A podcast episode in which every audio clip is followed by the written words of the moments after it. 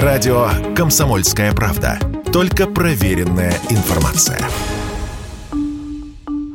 В 2011-м кировчанин Дмитрий Пойлов работал инженером на кировском заводе «Термит». В свободное время занимался в спортивных залах. Там, опытным глазом инженера, он отмечал особенности импортных тренажеров и недоумевал, почему они только импортные. Ведь их можно легко и по мизерной себестоимости смастерить на любом заводе, страдающем от нехватки заказов, а то и в гараже. Тогда Пойлов и решился начать свое дело, сказал он «Комсомольской правде».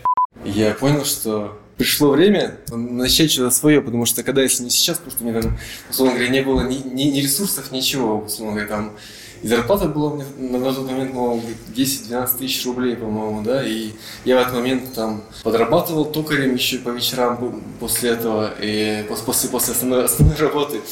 Э, и я подумал, что самое время, у меня ничего, нет, говоря, ни квартиры, ничего, все, все было арендовано, говоря, ни денег, ничего. Я подумал, что ну, терять больше нечего. Почему бы не попробовать, если типа, когда, если, когда если не сейчас, тем, тем более возраст такой. Мне такой подход, что вот я смотрю, примерно, на какую-то вот вещь, я, в принципе, понимаю, как она сделана просто, и, и в, моей, в моей голове всегда это все легко.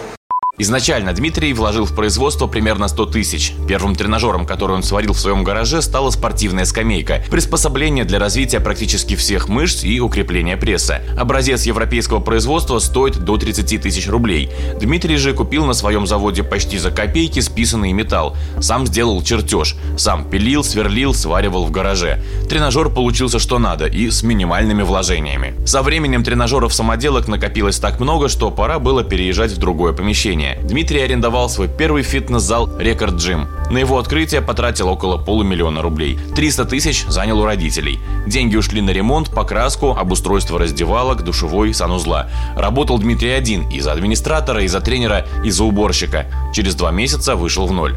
Пойлов принялся делать оборудование для новых залов, нанял сварщика, арендовал цех на окраине города. Тренажеры стали заказывать знакомые, желающие открыть свои фитнес-залы, и Record Gym стал выпускать изделия на продажу. Но в последние годы у компании Пойлова другая стратегия.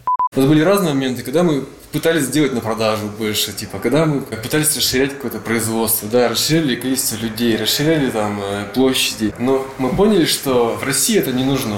Ну, в России не нужны эти тренажеры в таком объеме, который мы бы хотели это производить. И мы поняли, что зачем продавать эти тренажеры как бы другим людям, если мы можем сами эти залы открывать. Когда, например, нам не хватает каких-то средств оборотных, чтобы вести деятельность по залам, мы начинаем продавать. Потому что у нас уже есть база, с кем мы продаем, продаем уже оборудование довольно давно, и потому что у нас уже есть как бы хотя бы какое-то наработанное имя. Залов, которых мы коснулись, ну, да, однозначно больше ста. Залов, которых мы оснастили, оснастили вот как бы комплектами, ну, наверное, это больше 50, наверное, идет. Сегодня компания Дмитрия производит скамейки, грузоблочные и рычажные тренажеры, рамы, оборудование для хранения блинов, дисков, гантелей. Уже есть пилотные выпуски кардиооборудования, беговых дорожек, велотренажеров, грибных тренажеров. На сегодня в штате компании больше 30 человек, плюс тренеры в статусе самозанятых. Посетителей 10 тысяч человек, а годовой оборот – десятки миллионов рублей. Василий Кондрашов, Радио КП.